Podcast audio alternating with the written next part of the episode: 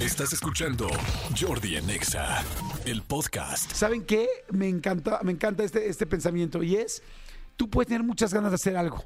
Tú puedes tener ganas de hacer un maratón, tú puedes ganas de, de- de viajar, tú puedes tener ganas de conseguir eh, una relación con una pareja, de tener una buena relación, puedes tener ganas de conseguir un puesto, puedes tener ganas de poner un negocio, puedes tener muchas ganas de divertirte, de viajar, de conocer, como les decía, de, no sé, de lo que quieras. Pero te digo algo, ¿qué crees? Las ganas no alcanzan.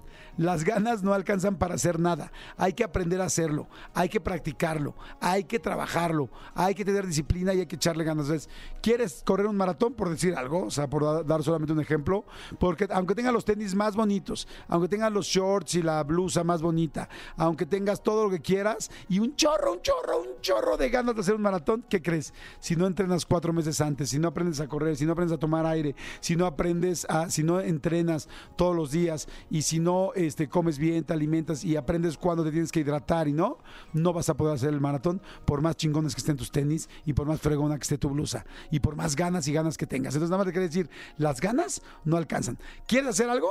Entonces apréndelo, practícalo, échale ganas y esto, y este, echa- échale ganas, pero practícalo mucho, eh, trabájalo y mejórate todos los días y así es como lo vas a lograr, porque las ganas no alcanzan. Escúchanos en vivo de lunes a viernes a las 10 de la mañana en Exa FM 104.9.